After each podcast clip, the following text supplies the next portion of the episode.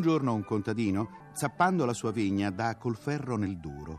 Si china e vede che ha zappato fuori un bel mortaio. Lo solleva, si mette a stropicciarlo e sotto la crosta di terra si accorge che è tutto d'oro. Ah, ma questa è roba da re! dice. Ah, lo porto al re, lo porto al re! E lui chissà cosa mi dà in regalo. A casa lo aspettava sua figlia Caterina e le mostrò il mortaio d'oro, dicendole che lo voleva regalare al re. Dice la Caterina. Bello è bello, non si può dir di no. Ma se lo porterete al re troverà da ridire perché ci manca qualcosa e magari ci andrete di mezzo voi.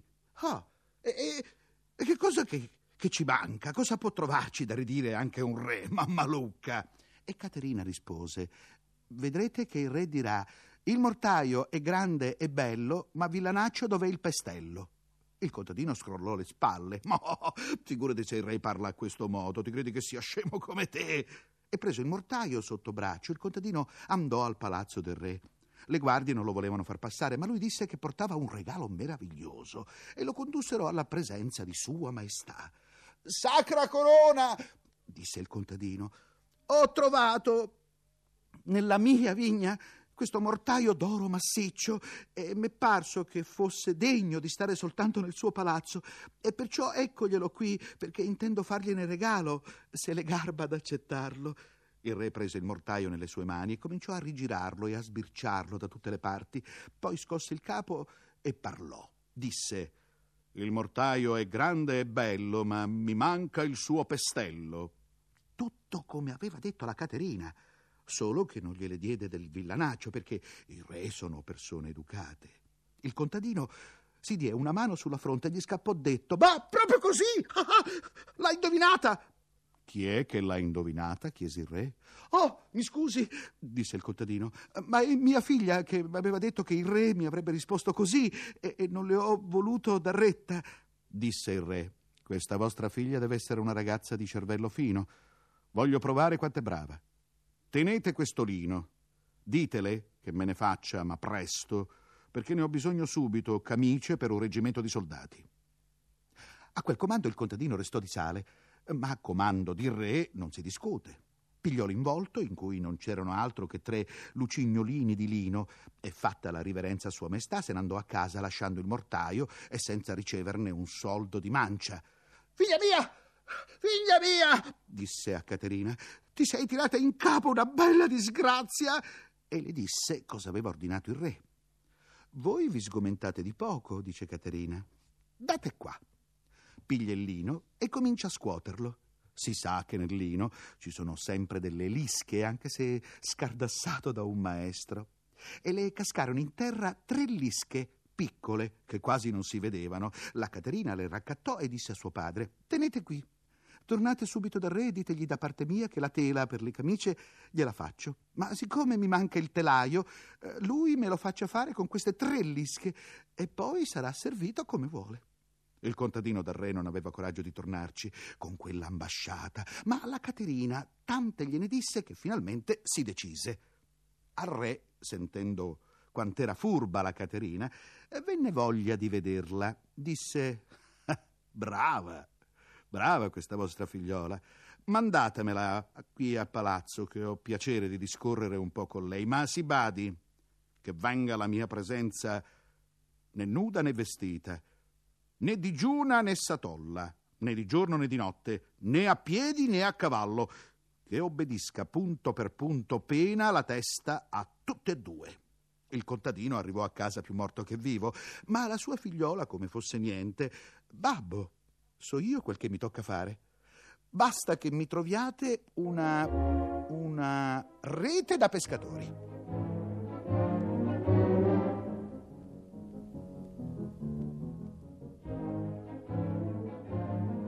Alla mattina, prima che albeggiasse, la Caterina s'alzò dal letto e si mette addosso alla rete. Così non era né nuda né vestita. Mangia un lupino, così non era né digiuna né satolla. Prende la capra e le monta a cavalcioni con un piede che toccava terra e uno no. Così non era né a piedi né a cavallo. E conciata in questa guisa arrivò al palazzo del re che schiariva appena. Così non era né giorno né notte. Le guardie la presero per matta e non volevano lasciarla passare, ma quando seppero che obbediva a un comando del sovrano, la condussero alle stanze reali. Eh, maestà, eh, io sono qui secondo il suo volere. Il re non poté trattenersi dallo scoppiare a ridere e disse: Ah, brava! brava Caterina, brava! Sei proprio la ragazza che cercavo. Ora ti sposo e ti faccio regina. Però a una condizione, ricordatela. Bada bene di non entrare mai nei fatti miei. Il re aveva capito che la Caterina la sapeva più lunga di lui. Quando lo seppe, il contadino le disse: eh, Se il re ti vuole in sposa, non c'è nulla da opporre, però tu bada a quel che fai, perché il re, se fa presto a volere, fa anche presto a disvolere. Ad ogni modo, lasciami questi tuoi panni di lendinella che li terrò qui appesi a un cavecchio. Caso mai dovessi ritornartene a casa, li troverai al loro posto per rimetterteli. Ma Caterina era tutta felice e lo sposalizio fu concluso dopo pochi giorni con feste per tutto il regno e nella città si fece anche una gran fiera. I contadini, che non potevano albergare al coperto, dormivano per le piazze, fin sotto alle finestre del re. Un contadino venne a vendere una vacca pregna e non trovò una stalla per mettercela la notte. L'oste gli disse che poteva alloggiarla sotto il portico e che la legasse per la cavezza al carro d'un altro contadino.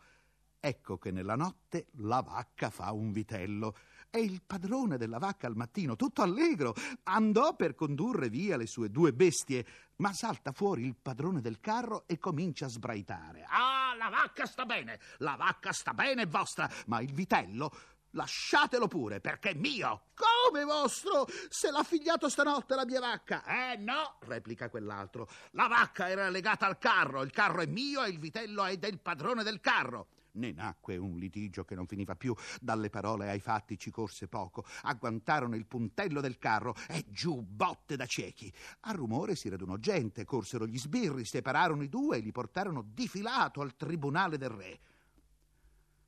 Bisogna sapere che nella città reale una volta costumava che nel tribunale anche la moglie del re dicesse il suo parere.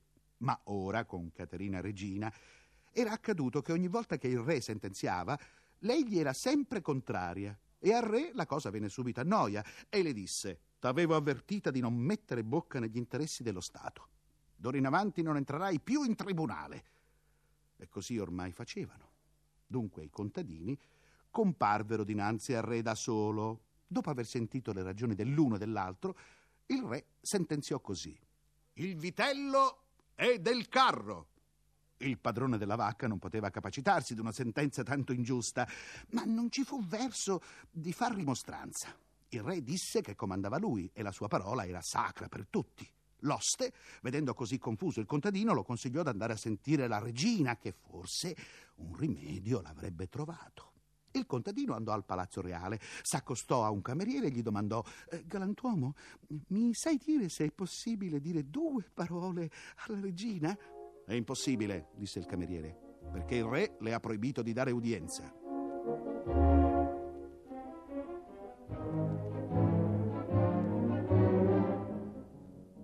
Il contadino allora prese a girare intorno al muro del giardino, vide la regina, soltò il muro e scoppiò in singhiozzi davanti a lei, dicendole l'ingiustizia che aveva subito dal marito.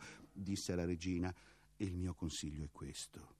Il re domani va a caccia fuori porta Là c'è un lago che di questa stagione è secco, senza un filo d'acqua. Voi fate così. Mettetevi una zucca da pescatore alla cintola. Tenete una rete in mano e fate le mosse di pescare. Il re, a vedervi pescare in quel lago così arido, prima riderà, poi vi domanderà perché pescate dove non c'è acqua. Allora voi dovete rispondere: Maestà, se può essere che un carro partorisca un vitello, può anche darsi che io prenda pesci all'asciutto. La mattina dopo il contadino con la zucca penzoloni sulle reni e la rete in mano se ne andò al lago senza acqua, si sedè sulla sponda e buttava la rete e la ritirava come se dentro ci fossero dei pesci. Appare il re col suo seguito e lo vede. Rise e poi gli domandò se aveva perso il cervello. E il contadino gli rispose come la regina gli aveva suggerito. Esclamò il re al sentire quella risposta. Galantuomo, questa non è farina del tuo sacco. Tu sei stato a consiglio dalla regina. Il contadino non glielo negò E il re rifece la sentenza e gli assegnò il vitello. Poi chiamò Caterina e le disse: Tu hai messo bocca nei miei interessi e lo sai che te l'avevo proibito. Dunque puoi tornartene subito a casa da tuo padre. Prendi nel palazzo la cosa che più ti piace.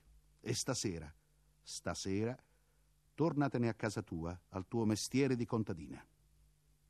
Rispose Caterina tutta umile. Ah, come vuole Sua Maestà, non ho che da obbedire. Le chiedo solo una grazia di aspettare a domani per partirmene. Di sera sarebbe troppo vergogna per lei e per me. Nascerebbero molte chiacchiere nel popolo. Dice il re, la grazia sia concessa. Ceneremo per l'ultima volta insieme e domattina partirai. Cosa fa quella furba di Caterina? Ordina ai cuochi che preparino carni arrostite, prosciutti, tutta roba da caricar la testa e metter sete, e che servano in tavola il miglior aleatico delle cantine reali. A cena il re mangiò da non poterne più e la Caterina gli faceva scolare una bottiglia dopo l'altra. Prima gli s'annebbiò la vista, poi cominciò a farfugliare e da ultimo s'addormentò come un maiale sulla sua poltrona.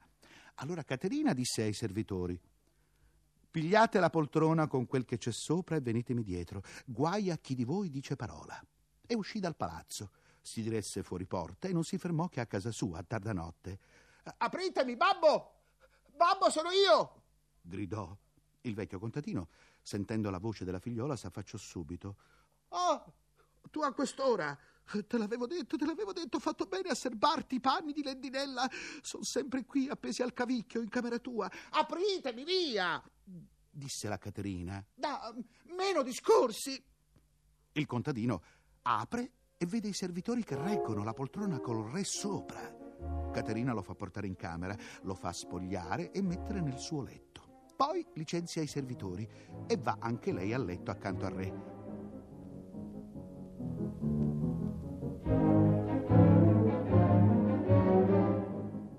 Verso mezzanotte il re si destò.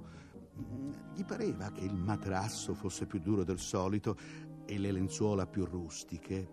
Si mosse, si mosse e sentì la moglie vicino. Disse Mm, Caterina, non t'avevo detto d'andare a casa tua? Oh, sì, maestà, rispose lei, ma non è ancora giorno. Dorma, dorma. Il re si riaddormentò. Alla mattina si svegliò al raglio dell'asino e al belato delle pecore e vide la luce del sole attraverso il tetto. Si scosse e non riconosceva più la camera reale.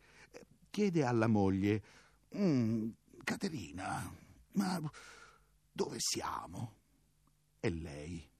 Non mi aveva detto, maestà, di tornarmene a casa mia e di portarmi con me la cosa che più mi piaceva? Io ho preso lei e me lo tengo. Il re si mise a ridere e fecero la pace. Tornarono a Palazzo Reale e ancora oggi ci vivono. E da quel giorno il re non compare mai in tribunale senza la moglie.